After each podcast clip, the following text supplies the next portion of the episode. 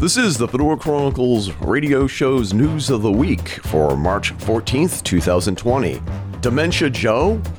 It's not out of bounds to ask about a presidential candidate's mental fitness. Recorded during the March 10th primary, Jason Cousineau and I, Eric Renderking Fisk, discuss the controversy surrounding the questions about every candidate's mental and physical state and if a candidate or incumbent is qualified to hold office. We also discuss the nightmare scenario if an elderly candidate is incapacitated before election or inauguration day. Also, it's a good idea to do an internet search for the phrase Biden plagiarism when you get a free moment. The Fedora Chronicles radio show is brought to you by our patrons on patreon.com slash Fedora Chronicles. For a mere dollar a month, you get early access to the Fedora Chronicles radio show, the show page, and some of the show notes, behind the scenes banter, and more. Zazzle.com slash store slash Fedora Chronicles is where you can purchase t shirts, coffee mugs, and other swag with our logo and slogans right on them. Commentary on pop culture and current events through the perspective of classic film snobs and diesel punks, with topics ranging from conspiracy theories, true crime, and the paranormal. You can now listen to our podcast on Apple iTunes, Overcast, Player FM, Stitcher, Spotify, and more. If your favorite podcast service does not have the Fedora Chronicles radio show, let us know and we'll fix that right away. Once again, on behalf of Jason Cousineau, this is Eric Renderking Fisk thanking you for listening to our podcast. Keep your chins up and your fedoras on.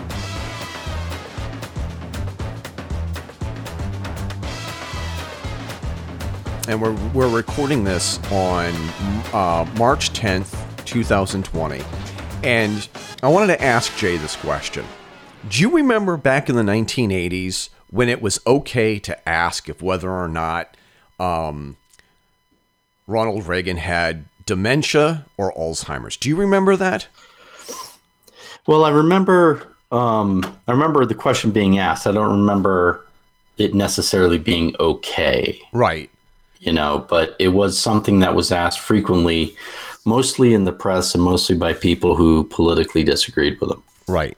And for, but but for good reason though. Right. For good. Yeah. Well, I mean, there's certainly, especially now after the fact, there's certainly evidence to suggest that in the past or in the last two years or so of his of his presidency, that he was not necessarily in the best mental health. Right. And it, it, it was something that was constantly being brought up. I specifically remember, and maybe I'm misremembering this. Dennis Miller used to crack wise about Ronald Reagan's senility. Well, he did, and he always he always joked. I mean, the the famous line from him is uh, Ronald Reagan is 76 and he has access to the button. My my grandfather is 74 we don't let him use the remote control to the television. Exactly. Exactly. You know? And dennis miller is not exactly the most liberal person out there you know? Um, and then it well was, he was at the time. He's yeah. kind of changed politics over the years but yeah. Right, right. Um, and then that was a big huge issue and Ronald Reagan's age was a huge issue to such an extent, even Ronald Reagan made a joke about his age during the debate with um, Walter Mondale saying, "Oh yeah, you know." Yeah. And there was this, and there was a moment where it's is like even Walter Mondale was laughing. There's an expression on his face is that, "Yeah, I'm laughing," but I just realized I just I just lost the race. right? There's that look on his face, like, "Ah, oh, fuck, I'm I'm done. I'm done." And then, uh, and then and then yeah. and then during W's um, uh, tenure in the White House, it was okay to ask of whether or not he was. And I hate to use this word, and it's not my word. It's not the word that I would use. It's the word that a lot of other it's the word liberals used. Is or was George W. Bush retarded? Did was he did he have a low IQ? Was he stupid? And a lot of people were questioning whether or not he was intelligent enough to hold the office of the presidency of the United States. Which is a hell of a thing to say. Right. You know, I mean, that's it's. Uh, there was nothing, especially in, in his background, to indicate he was that stupid. He did say some stupid things. He did make these. He also did the New York Times crossword puzzle in ink. so okay, you know, but much better man than I am, right? But I mean, there's one thing. To, it's one thing to disagree with someone's conclusions that they draw, um, and he did. He did seem to enjoy goofing around a little bit with him being, um, you know, he would he would kind of play around with with him being like embarrassing a little bit. You know what I mean? Like kind of a bit of a bumbling idiot. Right. He played around with that a little bit himself. So, but there was nothing to indicate that W was dumb. Not according. You know what I mean? No, I mean not according to the liberal pontificators on comedy shows like Saturday Night Live. Um, yeah, but I'm, I'm sorry, but Saturday Night Live, it's their job to pick on people, right, that are in office it's their job to. They seem to consistently fall down on that and slack off on that when there's a particular party in the White House and seem to be more on top of it when there's another party in the White House. But that, that's their job. They're comedians. So I don't necessarily take what they say well seriously. I mean, it, it's a fucking sketch comedy show for fuck's sake. So, um, yeah, but I, you know, they're it's kind of their job to point out the foibles. Like they used to pick on Ford for being clumsy. That's another thing. I I I, I forgot that. I, geez, you know what? Maybe I I have cognitive decline. But it was. But the thing is, is that that was a fair game. Is the president capable of executing the duties of his office? Is he intelligent enough? Or, or does he have cognitive decline, as it were. And for the past, let's just say for the past four years, people have been asking Is Donald Trump insane? Does he have dementia? Does he have a kind of mental illness? What kind of, and there are either, even people speculating online. Right. That's not a conspiracy theory. There are people who are actually, look, look it up on Google, a doctor's diagnosis of Donald Trump and you have a lot of people making these claims that he has like mania, dementia, uh, all kinds of mental illness. And and that's okay for those people to ask those questions. I think that I think that you're crazy if you're not asking those questions after reading some of his tweets. Well, I mean, it's Donald fucking Trump. You know what I mean? He's he has been consistent in the way he he tweets from before he got involved in politics until after he got elected president. It's just now there's people who oppose him more. When he wasn't a politician, people are like, "eh, fuck him," you know, they don't give a shit. But excuse me, but at the same time, he is now president of the United States. So now there's there's yeah. there is that thought that's like, all right. I mean, clearly he's not completely incompetent or if he is incompetent, clearly there is enough people surrounding him that they're preventing his incompetence from severely impacting the country. Right. You know, we're not, the world is not falling apart right now. Right. The economy's doing pretty good. Um, Despite- unemployment is doing, is extremely low. There, we're not getting involved in any crazy, stupid wars. Well, we haven't pulled out of any either, right, but we aren't right. getting involved in any new ones. you know, to our domestic policy, our foreign policy, our economic policy are all kind of cruising along and doing fairly good. Okay, and that, yeah. more than anything else, is the main problem that the Democrats are going to have in the election. But it's also a problem for those people who are trying to prove that he's incompetent. If he's incompetent, then why is everything doing well? Is it doing well in spite of him? Well, if it's doing well in spite of him, then why does it matter who the hell we elect to be president? That's exactly my point. Here's an article from The Atlantic. This is the most recent one that I could find on a whim. Eh, like I said, this is from The Atlantic. Trump is not well. Accepting the reality about the president's disordered personality is important, even essential. September 9th, 2019, by Peter Wehner, contributing writer at The Atlantic and senior, senior fellow at EPPC. And goes, the article goes on about his mental issues. And it's and and that's okay. That's perfectly fine to raise these questions. Which brings me to the topic that I wanted to ask you or discuss with you. Mm-hmm. Dr. Jill Stein. Dr. Jill Stein. Mm-hmm. This and this is what her her her her profile says on on Twitter, her self-written profile. Medical doctor, mother on fire, Green Party presidential candidate for 2012 and 2016, activist for the people, planet, and peace over profit. Account managed by staff. Okay. But Jill Stein or Jill Stein's staff wrote this over the weekend.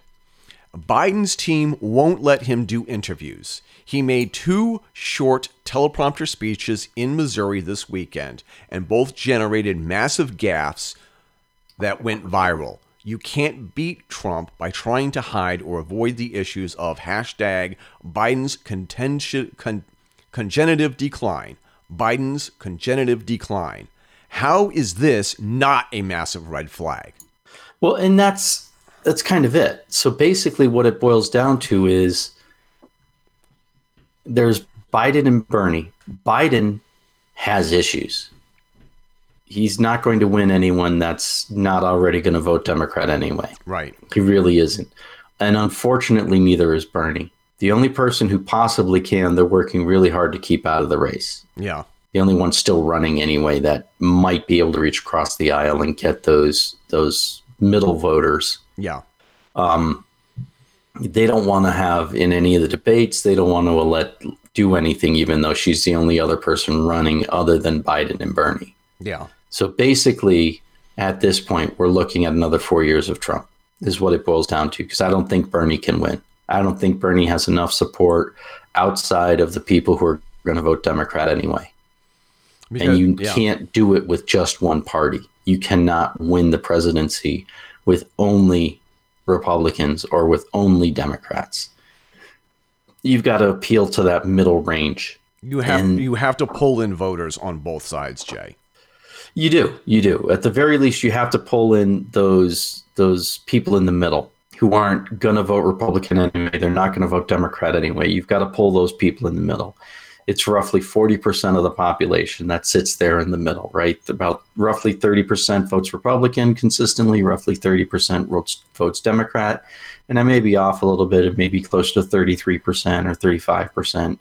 But there's that 30 to 40% in the middle that you have to win over or you're not going to win the presidency. That's all there is to it. And Biden is not going to be able to appeal to them. Bernie is not going to be able to appeal to them.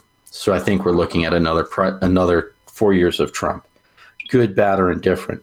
That's what we're dealing with. And the one thing that I would like to remind people is that a lot of people have some strong feelings about Trump but a lot of people have a lot more stronger feelings about Mike Pence. So there are a lot of people out there that are like, we can prove that Trump's incompetence, then we'll have to have a special election. No, that's not how it works. No. The special election, if the if the president is removed from office, you're putting the vice president into office. That's how it works. There is a, a succession that has been sent set forth in the I think it's in the Constitution. And it's actually states if the president is killed or removed from office, the vice president becomes president. If the vice president then becomes killed or removed from office, then it becomes the Speaker of the House. And then there's a line of succession that goes down from there throughout the cabinet. There is nothing you can do short of essentially mass murder that is going to cause there to be a special election because the government has a plan set forth to continue its own existence. Hell, there was a fucking television show about it called Lone Survivor. Yeah. Or something like that, right? It was one with, um, what's his name? Kiefer Sutherland. Sutherland, right. And he was like the secretary of, I don't know, the secretary of thumb twiddling or some I, I shit think, like I think that. he's uh, the, the um, uh, HUD director.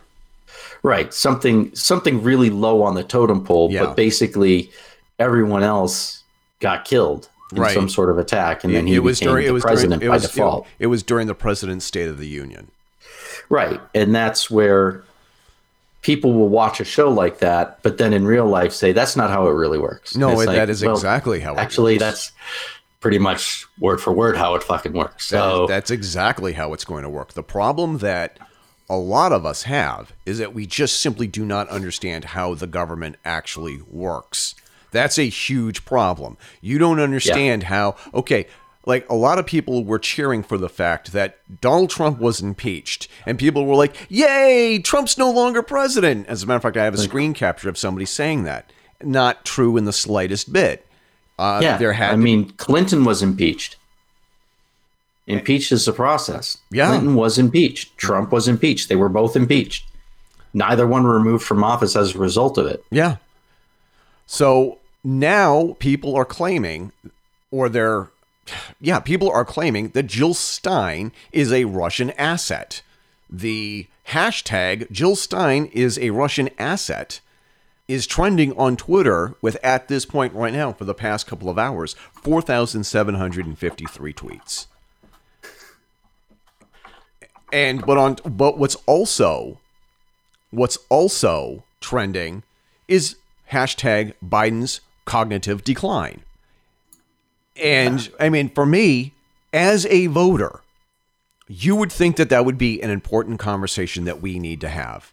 We need to have the conversation about whether or not the president, whoever he is, whatever side of the aisle that he's on, whether or not he's mentally fit to have his finger hovering over the red button, figuratively speaking.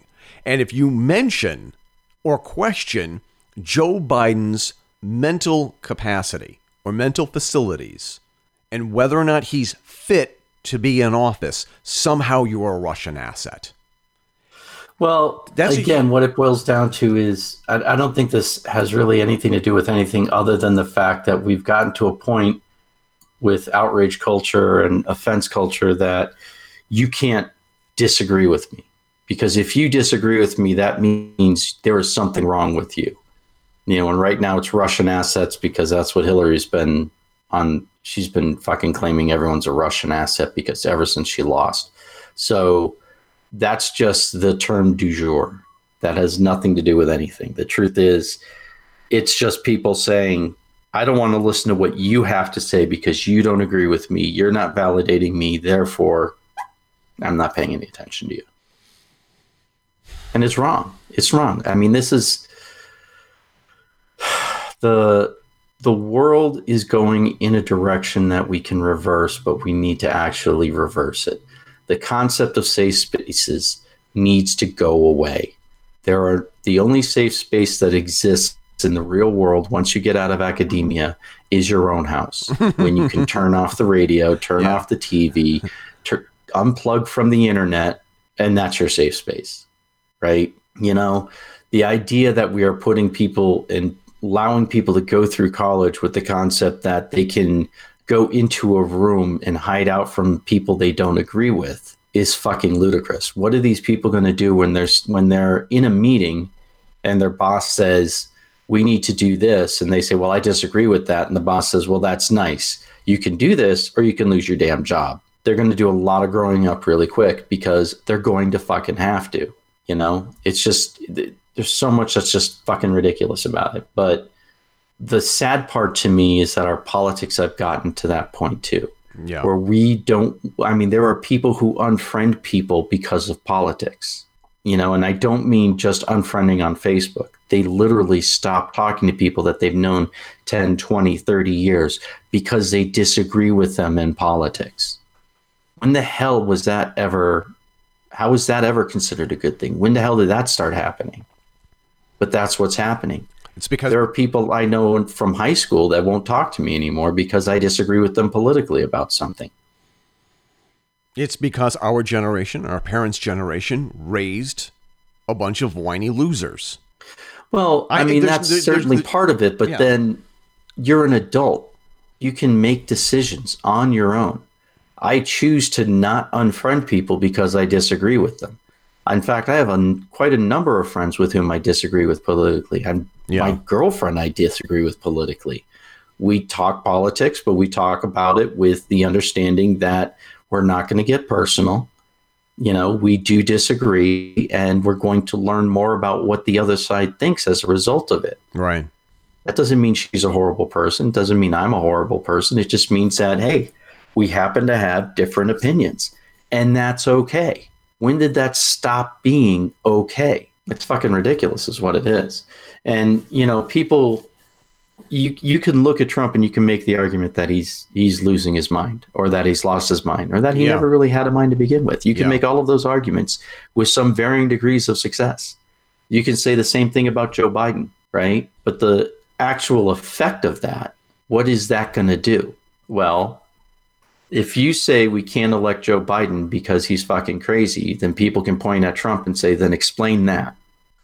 And if that's the discussion that we have, then as someone who looks at things and tries to look at things logically, yeah. although I often fail, then it doesn't matter who we elect as president, does yeah. it?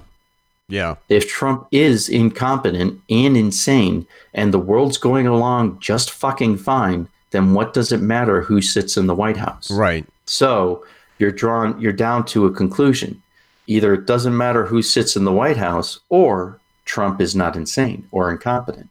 Those are your choices you have to make because that's the only two conclusions that can be drawn. Because if the other side is right and Trump is incompetent and he's going through dementia or one or the other, then why is the why is the country trundling along just fucking fine? Well, with the, if, with the exception of the crisis created by the hysteria surrounding the coronavirus, that's Trump's fault. Um, it, I don't think I don't think Trump.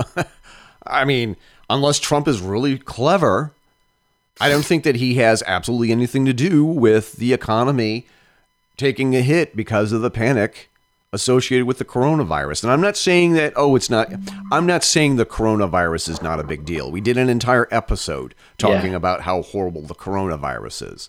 The, right. The, because let's flash back four years ago. People were asking questions about Hillary Clinton's mental capacity and what her fitness to serve. People were asking questions about her health.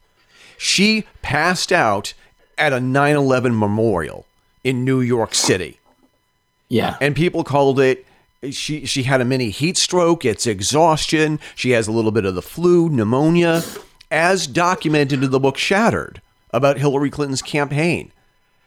Her sta- Well, the problem with that is if there's so many different excuses, why isn't there just one?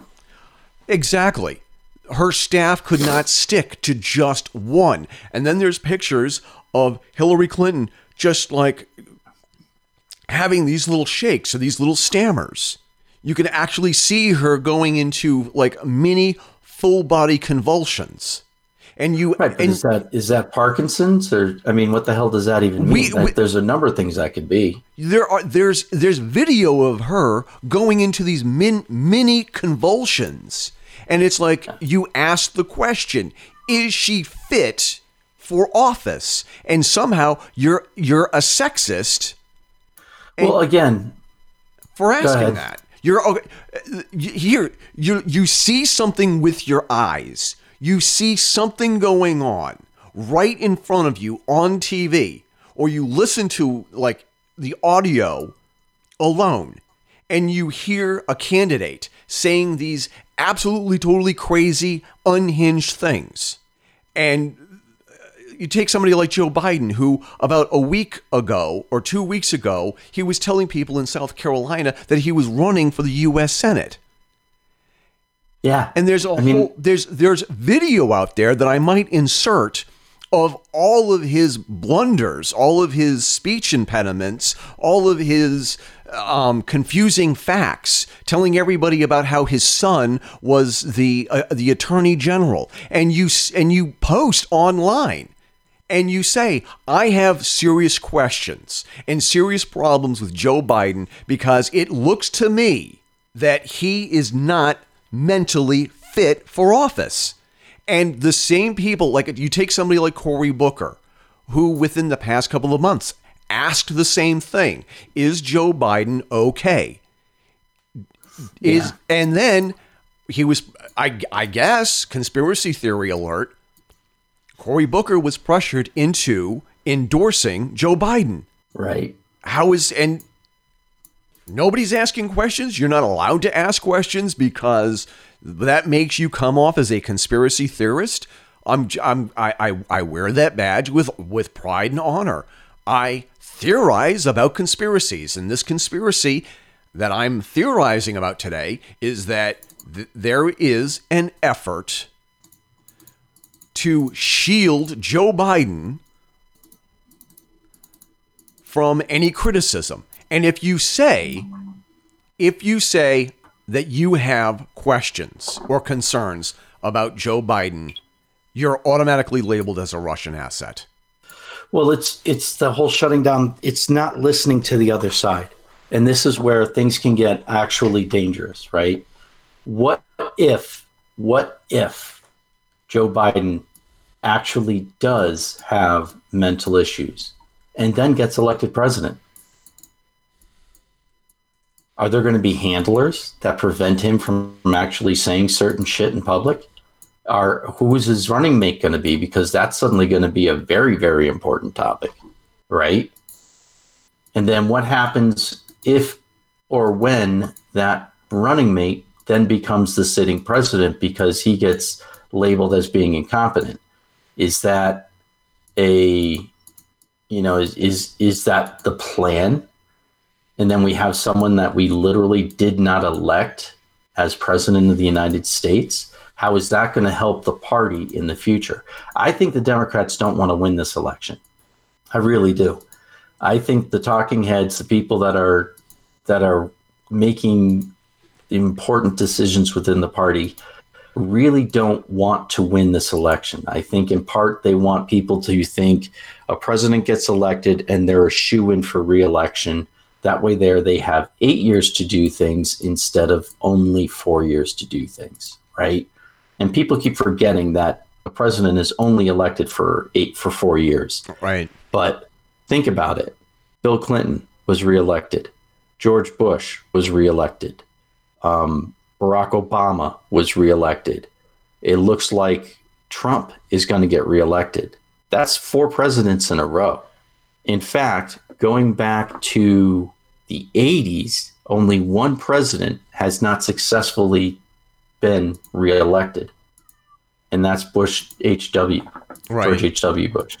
So I think the politician, the politicians, the political intelligentsia, the people in charge of both parties want people in the habit of believing that a president is going to be in office eight years, not four years. And I think the Democrats are kind of rallying and trying to put things back together within the party so that when they come out in 2024, they're coming out strong with a better candidate. Right. And there's something to be to be said for that. There's something that's that you know you can see that as a valid strategy and say that's not a bad idea necessarily. Yeah. Um, because look at who's in office now. I mean, in 2024 between now and 2024, Nancy Pelosi's up for reelection. Barbara Boxer's up for reelection. Some no, very controversial. no, Nancy, Nancy Pelosi is up for reelection this year. That's what I mean. Oh, oh, oh again. Yes, of course. Again. Yeah, by yeah. 2024, we may have a different political landscape within the Senate and within the House. Yeah. And that would affect the presidential candidacy, who in not only in terms of who gets elected, but also who's yeah. running. And that's not necessarily a bad thing. I mean, one of the problems everyone has is the, only the names have changed. You know, not, not even the names have changed. Right. Think about it. When was the last time Nancy Pelosi was Speaker of the House when George W. Bush was president? Yeah, that is that. She's is... been she's been in she's been the top Democrat in the Representatives for twenty years now, or, or more, over twenty years, or more or more. Right. And the and the, the for me the concerning thing it's not just Joe Biden, and it's not just the fact that right. DNC and the DNC surrogates are saying, "Oh, it's just a stutter. It's just a stutter." Don't bother yourself too much. It's just a stutter. And people are saying like if if if I mention I'm concerned about Joe Biden's cognitive decline, Am I going to be accused of being a, a, a secret Trump supporter? Because you know, same yes, podcast, same exact podcast. I am I question if whether or not Donald Trump is fit to serve. Because you look at this article that was published back in September in the Atlantic, and it raises right. some really good points. And, and like, therein lies therein lies the problem because that's the problem with the level of political discourse that we've gotten to we no longer consider what the other side has to say, and therein lies the problem. We never should have gotten to the point where we were shouting down those who we politically disagree with. We never should have gotten there. You should always be willing to listen to what the other side, because first of all, the other side is not filled with idiots. And if they're not filled with idiots, that means there's quite a few of them that are probably very intelligent. And if there are quite a few of them that are probably very intelligent, it stands a very good chance that they're more intelligent than you are. Because I always kind of assume that they're more intelligent than I am. So I listen to what they say. I try and figure out okay, does this have merit? Does this make sense to me? Right. And if I disagree with it, why do I disagree with it? Do I disagree with it because I disagree with the conclusions that they're drawing from the data? Do I disagree with it because I disagree with the data they're drawing their conclusions from? Do I disagree with it because of a gut reflex? Right. And if it's the last one, I try, and I usually fail, but I try to figure out why is my gut disagreeing with them? Is it something where it's just, you know, a reflexive thought on my part, in which case I have to evaluate that? why is that my reflexive thought? Is that just it's something that I hold on to for no other reason than that's just what I've always thought? Exactly. Otherwise, how are you going to get any smarter? How are you going to learn? And I don't think you're not. You're honestly, right. you're honestly not. Because exactly. Because if if you're going to if you're going to bash somebody for asking a legitimate question and raise some really serious concern, what about sometime in the not too distant future? where somebody else is going to have a real, honest, genuine concern or question. They're going to be afraid to ask that question or raise that concern because they don't want to be red baited. Now there are things about there's a things about Jill Stein that are very concerning. there like the pictures of her at a, at a, at a, at a dinner table or at, a, at an international um, buffet with um, Joe um, Vladimir Putin at the table and also some other uh, other American officials. It was this international. I'll, I'll, I'll find out when what the event was. What the thing is is that because she's sitting at the same table with Vladimir Putin and other officials from all around the globe, including the United States, somehow she's a Russian asset. Right, and that's because it fits the political narrative, and the narrative becomes more important than reality, right? And therein, again, that's that's kind of the problem that I'm talking about is that we are not willing to concede the other side has a point that we just disagree with. We no longer when we were remember when we were younger, we used to be able to say things this one phrase kept getting repeated a lot. We'll have to agree to disagree. Right. We no longer do that. What we're doing is we're setting up a situation where the emperor has no clothes and everyone's afraid to say that the emperor has no clothes. Otherwise, they're going to get labeled as a well, pick an ist. You're a racist. You're a misogynist. You're a whatever. You're sexist. Your favorite, yeah, sexist, whatever it is. The you're going to get labeled something. That's what we've created. Right. Is that we're putting an end to honest discourse by doing these stupid asinine things and not allowing the other side to maybe have a point, to maybe, you know, be right. It's okay to be wrong. I don't know why everyone's so convinced that they have to be right all the time. I am frequently wrong. I admit it. And when you refuse to admit you're wrong, is when you start limiting your own ability to learn and get smarter. Right and there's just a huge huge problem with that in this in in our current climate right now and in this yeah and in the same podcast in the same conversation i also want to bring up the fact that i'm also concerned about bernie sanders I'm concerned about Donald Trump and his oh yeah uh, personality disorder. I'm concerned. I'm concerned about. I think Joe- you mean lack of personality.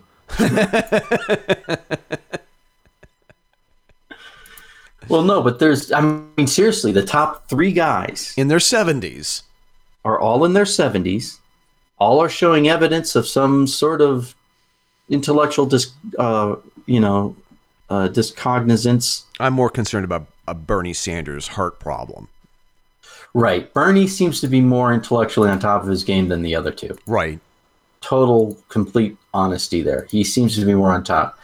Um, there's been a number of gaffes from Trump. There's, I mean, Joe Biden is a gaffe at this point. Right. Let's be honest. So, you know, Bernie's the one that's on top of his game right now, but he doesn't exactly have the healthiest uh, heart in no, the world. No. You know, so honestly, I would not shed a tear if Bernie became the candidate. He selected Tulsi as his running mate. Right. I would not shed a tear over that. I would be very, very concerned because I disagree with a lot of his politics. And I, when I say a lot of his politics, I mean I can't think of much I agree with him on. But I know there's a few things that I do agree with him on. But it's still concerning to me that he is not the healthiest guy. No, he's, he's not. Got some genuine concerns about his health. So whoever he selects as his running mate better damn well be up for the job. You I know, this is one of those times when who your running mate is genuinely going to is genuinely going to affect voting. Yeah. For all of these schmucks. But I just don't see Bernie Sanders standing up and saying, boo to anybody. I because one of the things that I've noticed in the past week or two is that Bernie Sanders really does not have a spine because he has not come out and he, and he has not defended Tulsi Gabbard and has not spoken out about how they keep changing the rules to exclude her. They changed the rules to include Mike Bloomberg. But then a week or two later, they changed the rules to exclude Tulsi Gabbard. And Bernie Sanders right. has not said a, a word. Well, what did he say to defend himself against the accusations that Elizabeth Warren had levied against him? What did he say? What was his argument? His whole thing was just like, no, that's not true. I didn't say that. I would never say that. Right. And then, and then but he wasn't really arguing loud. He right. wasn't like, that's outrageous or anything like that. He's like, no, no, that's not me. That's not, no, no, no, no. Yeah. Come on, guys, you know me. I'm the media darling. You guys like me. Come on. I wouldn't do that. I, nice. I, I don't I just don't see how um, at this point Bernie Sanders would pick Elizabeth Warren to be his running mate. I, I don't I just don't Oh, he absolutely wouldn't. He absolutely I, well, unless the party told him to. Unless they forced him to do it. Well, define force. I mean, think about what you just said about Bernie Sanders. If he lacks a spine, or at least his spine is flexi- is certainly flexible enough. How much strong arming are they going to have to do to get him to? You know, all they really have to say is, "Look, we're we're going to make up. You know, yeah, we did some pulled some shenanigans. You know, last election, which, to my knowledge, he's never been all that vociferously outraged about, which seems off to me. But yeah. whatever. Yeah. You know, and you know, what do they? all they have to say is, "Look, we're, we're sorry, man. Here, we're going to make it up to you. This one, we're going to actually support you." Yeah. What's he going to do? Oh, okay, okay. But in order for us to support you, we're going to need you to take to take Elizabeth Warren as your running mate, or Kamala oh, okay. Harris, or Kamala Harris. Right. Oh, okay. You know what I mean? I don't see him putting up much of an argument for either one of those. No, I don't either. I really don't. I, I do not see Bernie Sanders putting up much of a fight at all because I don't see the thing that disturbs me and bothers me the most about Bernie Sanders is that Bernie Sanders is not sticking up for Tulsi Gabbard when Tulsi Gabbard stood up for him right after right. the day after Elizabeth Warren. I'm calling it a lie. I'm calling it a lie that okay. Ber- that Bernie Sanders said to her, "A woman can't be president." I, I, I, well, I can't. I think can't, about it because Tulsi not only stood up for him then, she resigned from her vice chair position in the DNC when she found out about the political shenanigans that went on in the 2016 uh, the yeah. 2016 election. Yeah. She stood up for him multiple times. To her credit. And he's not capable of standing up for her for Tulsi when time and again they've changed the rules to benefit somebody else and to purposely exclude her. You know, and this is, you and I talked about this in private, but this is the thing that really bothers me about them doing that. I understand it's political payback for her stepping down. I yeah. get that. But are they really that hard nosed about it? Yes. That, I mean, that just. Yeah, that's exactly what they did. Because what does that say about them? I mean, that's that kind of attitude is why Tricky Dick was impeached to begin with. Right. You know? I'm actually looking for the episode of Tulsi Gabbard's podcast. You know, Tulsi Gabbard has a podcast. Yeah, you had mentioned that to me. So, Tulsi Gabbard, on episode number four of Tulsi Gabbard's podcast, she talks to Courtney Olson. And you scroll ahead to the four minute mark. And Tulsi Gabbard talks about the the the moment she found out that the mainstream media and the DNC were colluding together to exclude her run for the presidency of the United States. And it was that it it was the like 2 minutes before she was going to take the stage and officially announce her candidacy and do the press conference. NBC News released an op-ed talking about how you could not trust Tulsi Gabbard. And it, she actually claims that that's when they actually started to call her a Russian asset.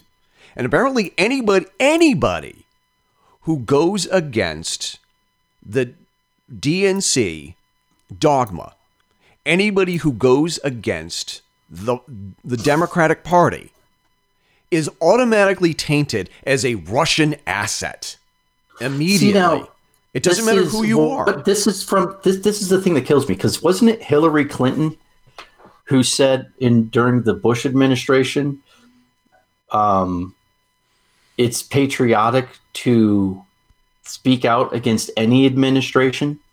Wasn't she the one? She was she she was screeching on the air about how um, we are Americans. We have a right to disagree and debate with any administration and yet she's the one that's screaming the most about oh they're a russian asset when they disagree with her. Right. See it's this kind of fucking two-facedness that and just to be completely honest it happens right. with the republicans too. Oh absolutely. This is not a purely democrat thing. I just want to make sure everyone understands but that. in the, in the, in the 70s 80s and and early 90s like the very early 90s like up until 1992 mm-hmm any question of Ronald Reagan. Yeah, that's how it was treated. You're a Russian agent. You're a Russian sympathizer. Which is bullshit. The Democrat, I mean, the Democrats made a point saying that it's it's patriotic and you're a good American if you question the mental capacity of Ronald Reagan. This is coming full circle here in this podcast. Yeah. Democrats and liberals had no problems questioning the mental fitness of somebody of on the other president side of a when sitting it was president. A Democrat when it was a Republican. Right. Democrats have no problem questioning the mental fitness of a Republican. They have no problem at all. But once you raise the same questions about one of their own, all of a sudden they like to. It's ironic and I'm not the first person to say this either. It's ironic how liberals and Democrats are now red baiting the way the Republicans did decades ago. Right. Well, the worm doesn't turn too quick, too slowly. Apparently, you know. I mean, it's just it's again it, it the whole idea of us not being able to tolerate the other side in any way, shape, or form this is where it's brought us. This is where it's brought us. You know, it started off where the Republicans, quite frankly, were being paranoid about it because they didn't want to admit that their president because Ronald Reagan, when he was in office, he was the shit as yeah. far as they were concerned. So, what happened then was paranoia. They just didn't want to admit their golden boy had a problem. And now it's turned into that's the standard response. That's the standard response in politics. Oh, if you disagree with me, you must be an enemy of the entire fucking country. You have, you have to be. Yeah. Yeah. And that's just not, just not healthy. That is just not intellectually healthy at all. It's just, it's just not. It's not, and it's and it's it's deeply troubling. It's deep. It's, and I think that I think that this is going to come back and bite a lot of people in the in the ass. Yeah, but will it though? I think it's going to bite people in the ass in ways that we will not be able to visibly see. There's going to be, let's just say in 2024, it's going to be Mike Pence against whoever the Democrats pick.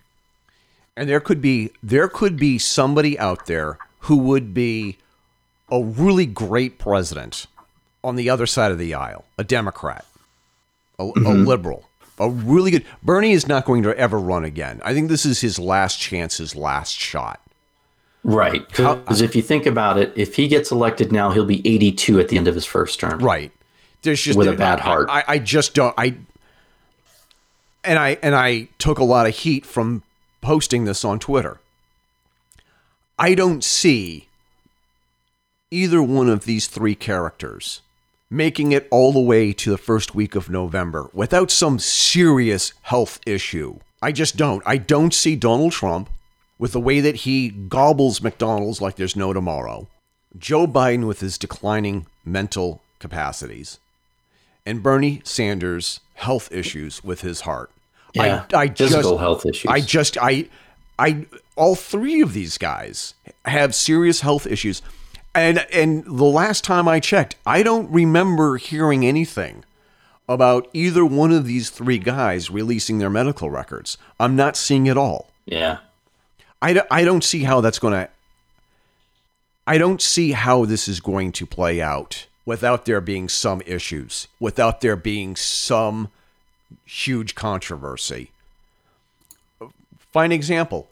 What if what if Bernie Sanders or Joe Biden falls down the stairs or has a massive stroke between now and the convention or now and election day in November. What happens? What happens to the process? And here's the thing whether people want to admit it or not, there's one woman who is still running for office. Everybody else has quit.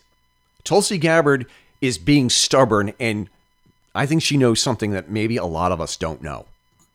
Tulsi Gabbard refuses to quit. And it's not just because I'm a supporter of Tulsi Gabbard.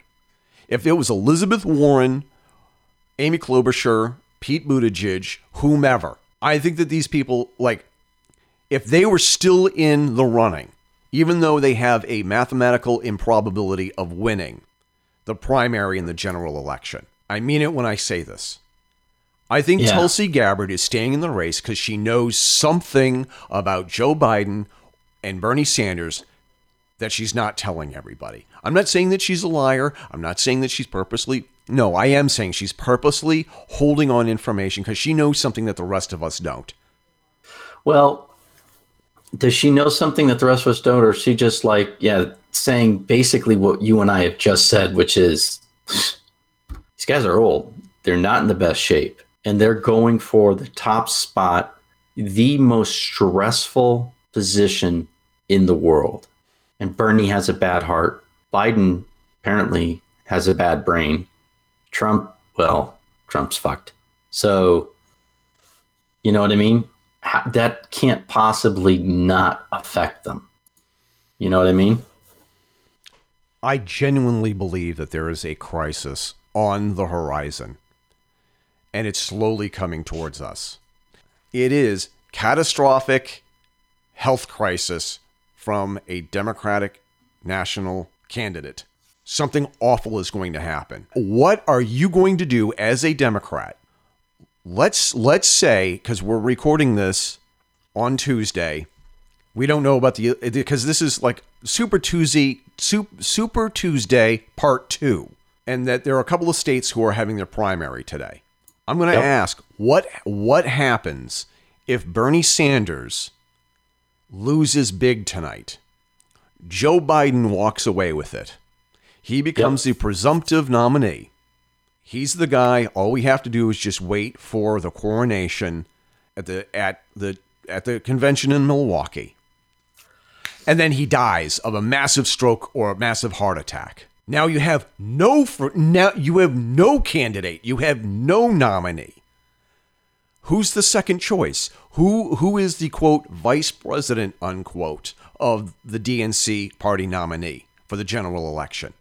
Who's going to step in? Well, is I, it going to be? I'm pretty sure there's they already have rules about that. So I'm pretty sure it would be you know whoever had the most um, delegates prior to him. And remember, theoretically, the convention is not just about that; it's about the assigning of delegates too. Sure.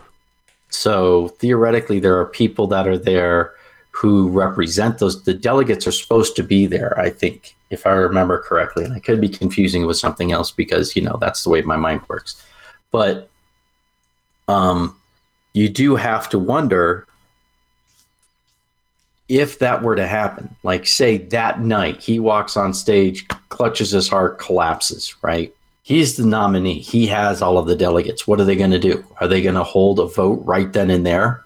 you know because the other thing you got to remember is the elephant in the room so to speak is hillary clinton right would the delegates all, all suddenly throw in behind a candidate who wasn't running and is hillary clinton any healthier than the, than they are i mean hillary's in her she's in her late her mid 70s isn't she yeah she's what 76 i think so she's 72 so she's she's still young-ish Right. Right. But how's her? Is she really healthy enough to take on all of that too? Flashback 2016, September 11th, memorial service, and all of and all of those mini seizures that I don't even know what to call them. The yeah. little like the, the the the twitching that she went through. Right. And the exaggerated facial expressions that she had on occasion. There are a whole host of problems. And again, we're nominating somebody for the process and eventually the presidency of the United States. People who are over 70. Now we're talking about four people over the age of 70, Jay. Yeah. That are trying to either keep the White House or get the White House. And Hulu just dropped um, the documentary about Hillary Clinton, and it's not good. It does not paint her, even though it's her documentary about herself and who she is. It's not good. Really? It. The clips that I've seen paint her in a really horrible light. Oof. And the way that she says just the most horrible, mean spirited things that you could possibly imagine. Just short of that, she she calls that she calls Bernie Sanders those things. I just I just don't see it happening, Jay. And the listeners are going to listen to this. Our subscribers are going to listen to it this episode this Saturday. And they'll have a better idea what happens tonight than we do now. right. and I just right. I I Jay, God bless him, but I'm telling you, I cannot see I I can't see a way that a way out of this where we can all be excited and say, "Yay, the right person won." I don't see it happening. I genuinely don't. I don't. I don't. I can't. I cannot see myself getting excited for Bernie Sanders or Joe Biden, even if it is just to get rid of Donald Trump. Oh, by yeah. the way, you know what we forgot to talk about? It's like uh, I don't know. We got like ten minutes left. We we got ten. we got ten minutes left. You know. You know what I forgot to mention? Joe Joe Biden's plagiarism. Do a Google search of Joe Biden plagiarism. He's literally doing it, folks. He's li- I meant I, I meant it figuratively, but he's literally doing it. How do you spell plagiarism again? Uh, not very well. yeah, I got it wrong. Joe Biden plagiarism. No, I spelled it right. Yes. All right. Here we go. February 2nd, 2020, Joe Biden caught lying on camera, plagiarizing other plagiarism in Joe Biden's 1988 presidential campaign.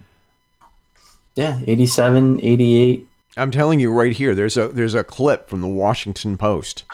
Plagiarism in Joe Biden's 1988 presidential campaign. Here we go. Echoes of Biden's 87 plagiarism scandal continue to reverberate.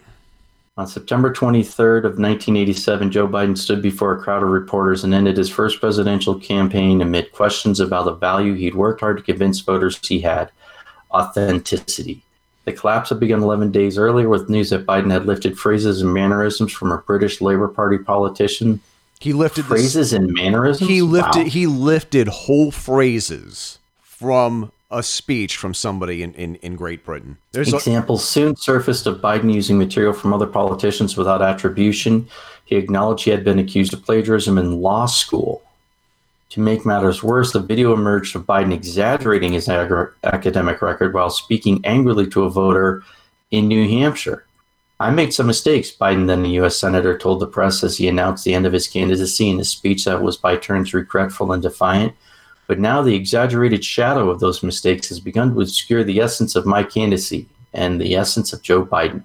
More than three decades later, those events are back in the spotlight for the former vice president, who is one of the most visible Democrats in a crowded run against President Trump. Yeah. Biden's campaign on Tuesday acknowledged that it had lifted phrases without attribution from various nonprofit publications in its climate and education plans. In one instance, a sentence on carbon capture from Biden's climate plan is nearly identical to wording used by a group called the Carbon Capture Coalition. Quote, staff working on drafts of the policy paper inadvertently left some citations out of the final document, and Vice President Biden was unaware of it, end quote. Biden campaign spokeswoman Kate Bled- Bedingfield said in a statement. As soon as staff were made aware of the error, they fixed it. Yeah. Whoops. In 87, along with the plagiarism controversy, Biden's campaign was buffeted by accusations of hyperbole and imprecision. The idea that Biden's is sometimes careless with his words persists. This past December, he called himself a gaffe machine. In 07, Biden claimed he was shot at in Iraq's green zone. He later clarified he was nowhere where he was near where a shot landed. The following year, he told the Associated Press that literally hundreds of thousands of people attended the speech that launched his campaign for Senate in 72. And in April, his first campaign rally since declaring his candidacy, Biden falsely said benefits from the Trump tax cuts were sent went entirely to folks at the top and corporations. To be clear, a quickly fixed staff error and citation, cherry picked isolated examples from a 45 year campaign in public life are irrelevant to what kind of president Joe Biden would be, except he's doing the exact same shit that everyone's deriding Trump for doing, right? literally, hundreds of thousands of people attended the speech to launch his campaign for Senate in 72, and Trump said that there were hundreds of thousands of people at his inaugural ball, and they, they fucking lambasted him for it. Yeah. Uh, Voters know Joe Biden. They know his values and his character are the polar opposite of Donald Trump, who lies the American people virtually every day in his politics rooted in hatred and discrimination. What, what, what, yeah, here's here's the question: What what what are Joe Biden's vi- values? No, what what are his values? What does he actually stand for? Because here's a guy who, on many different occasions, has been caught exaggerating or lying, and in in an interview with Lawrence O'Donnell, he said, Joe Biden said, he would veto any bill that came on his desk for Medicare for all or Medicaid for all. He's voted for every single war that we've that we've gone into, that we've started for the past 30 years, if not longer. He's the architect of the crime bill that has put thousands if not tens of thousands, of people of color behind bars for minor offenses. Yeah. Joe Biden has voted for things that are just atrocious. He admitted to being close friends with with white supremacists and segregationists. I don't understand how is this guy the darling of the liberal party? Well, I'm not sure he is. Again, I don't I'm not entirely sure they really want to win this election. Because one of the, I'm really not. Because I think they're they're putting forth quote unquote a good effort, but I don't think they honestly want to win. I think they want Trump to have another four years, thinking that'll cement his legacy as being incompetent. And they really don't care to win. They want people to think of presidents as eight years, not four years. I, I honestly do believe that. And having a villain like always helps fill yeah. the coffers, which they still have problems with apparently. So, yeah, I don't know, man. I don't know what to tell you other than the fact that I think that this is it. I think that. Uh, yeah, I think we're looking at another four years of Trump. I really do. Because and I have really mixed emotions about it because on the one hand, like I said earlier, country seems to be humming along just fucking fine. Yeah. Whether because of him or in spite of him is up to anyone's real if, guess. I'm telling you, if and I have no other way to say this, I have no other way to to address this issue. Whereas you look at all of these other really terrific candidates, not terrific, better than Joe Biden. Right. There were a lot of candidates who, in comparison to Joe Biden, were terrific. How's that? Does that work? That, sounds okay. Sounds better. All yeah. right, hedging your bets. okay. okay. You you look at a woman like Tulsi Gabbard, who has been red baited and smeared by the media. Yeah. Who st- and I can actually hear the jet engines in the background, Jay. So I know it's time for for us to sign off.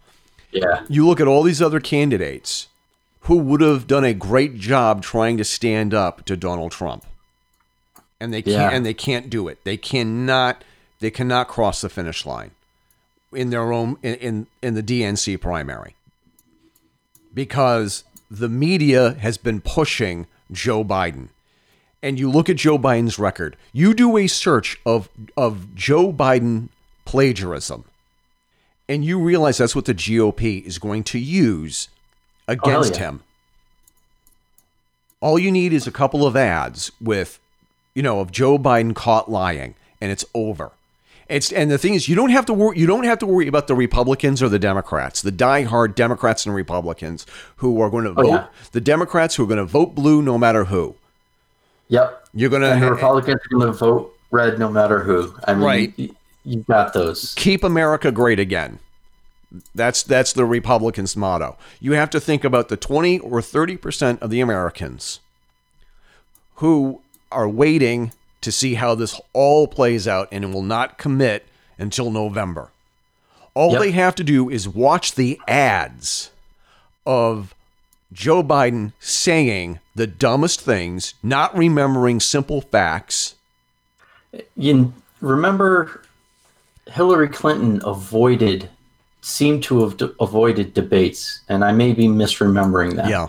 I don't remember there being a whole lot of debates in the 2016 election. Is, is that faulty memory on my part? I, it very well could be. I do think that you were just not paying attention because of everything that okay. was going on in your life. There were a couple, yeah, well, and there were a cu- there were a couple of memes of of Donald Trump and Hillary Clinton holding the microphone, looking at each other, singing "You don't bring me flowers anymore." all that's yeah. all. Yeah, you know. Um. Oh, and and on top of everything else, uh, we we completely totally forgot about this, and my son's gonna break. Just just yeah, just go get the the leash. Get the leash. What a good man. What a good man. I'm, I'm going to keep him for a couple more months. Um, well, you know, free slave labor. I mean, yeah, go ahead. Um, they changed the debate rules not only to exclude Tulsi, but they changed the format of the debate to favor Joe Biden, who can't stand at a podium for longer than a couple of minutes. Whereas, why, oh wait, wait, a minute, he can't. Why is that? Is I have no idea. Thing? I have I have no idea. They're they're, they're going to be ta- they're going to be sitting down in in in Barcaloungers. Um, I make that I'm making up. They're going to be sitting. They're going to be sitting in chairs, and they're going to be answering questions from the audience. And I would almost venture to say that they're going to handpick the questions, and nobody. So, yeah, I was going to say because Biden hasn't exactly had a good track history with that. Right. You're a dog faced liar. Listen, listen, fats. I can. I'm gonna check. How, how about a push-up contest right here? Come on, fats. I'll measure my IQ up to yours anytime. Yeah. How does how does a push-up equate to uh, uh your IQ anyway? I mean, that's that was something that I never really understood. I never understood that. that. I know that's uh, yeah. I mean, yeah, yeah. I know plenty of people who are not in the greatest physical health that are absolute fucking geniuses, and uh, yeah, I don't. I'm not seeing a parallel there, but okay, whatever. Yeah. So I'm also not a presidential candidate, so clearly he's got something going on more than I do. That's the one thing that he's got over the two of us. Uh, yeah, yeah. Some may argue he's got more than that over us, but you know, we'll we'll give him that anyway. We'll we'll give him that. I just, yeah. but I think that the consensus between the two of us is that it, yes. it looks like the DNC wants to lose. Yeah, yeah, which is unfortunate. Um, I mean, if if I was a Democrat, I would not be happy thinking that at all. You know, as it happens, I'm well, kind of, sort of a Republican, but not really, and it bothers me to think that uh, because on the one hand, if you really think Donald Trump is that bad, why the hell would you be willing to put up with him for four more years as president of the United States. Why would you risk all of the why would you risk all of this with a candidate yeah. like Joe Biden? Well, even even taking that out of it, you know, if if Donald Trump is truly the evil devil that they're painting him out to be, why the fuck are you going to tolerate four more years with him? Why aren't you putting forth your best fucking candidates now? Because it's fun. There's no there's no well, other answer. A the truth is is that they like everyone else sees that the country's just skimming along fine whether in spite of or because of him is really kind of irrelevant yeah. at this point yeah um it is so they don't feel as much as they they hate him and they're going to continue to say shit about him and as much as he's going to give them ammunition to keep doing that the truth of the matter is the country's not in a bad spot so they can afford to take the time they need to get their ducks in a row and put yep. forth, be a stronger party and put forth a better candidate. Yeah. In 2000, in 2024. Yeah. And we'll see who that is and how that works out. Yeah. All right. I got to get going, man. I'm late for work. All right. I'll talk to you a little bit. All right. Have a good one, man. All right. Bye, pal.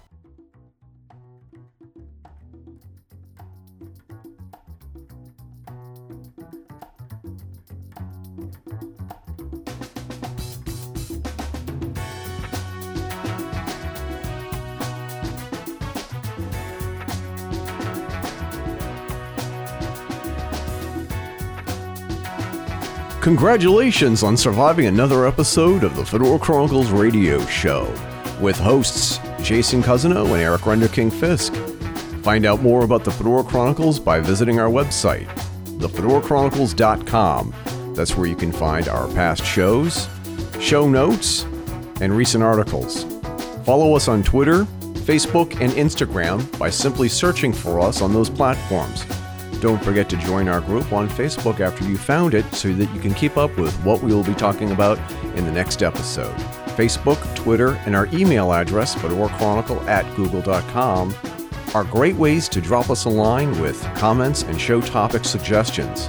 We might even read your comment on the air. Support the show by contributing to our Patreon page patreon.com slash fedora chronicles for a mere dollar a month you get early access to the podcast updates on what we're doing. And for $5 a month, you get all that and a t shirt or coffee mug. Terms and conditions apply. And thank you to all of our listeners who are already contributing. You can also support the show and show off your incredible, impeccable taste by buying our merch at zazzle.com slash Fedora Chronicles. 12.5% of every sale goes directly into keeping this podcast and all the others on the Fedora Chronicles network on the air. That's zazzle.com slash Fedora Chronicles. The theme song for this show is Royal Flush by Olive Musique. The Fedora Chronicles radio show is edited and produced by Eric Renderking Fisk. Copyright The Fedora Chronicles 2019 2020. All rights reserved. On behalf of Jason Cousineau, this is Eric Renderking Fisk signing off and reminding you to keep your chin up and your fedora on.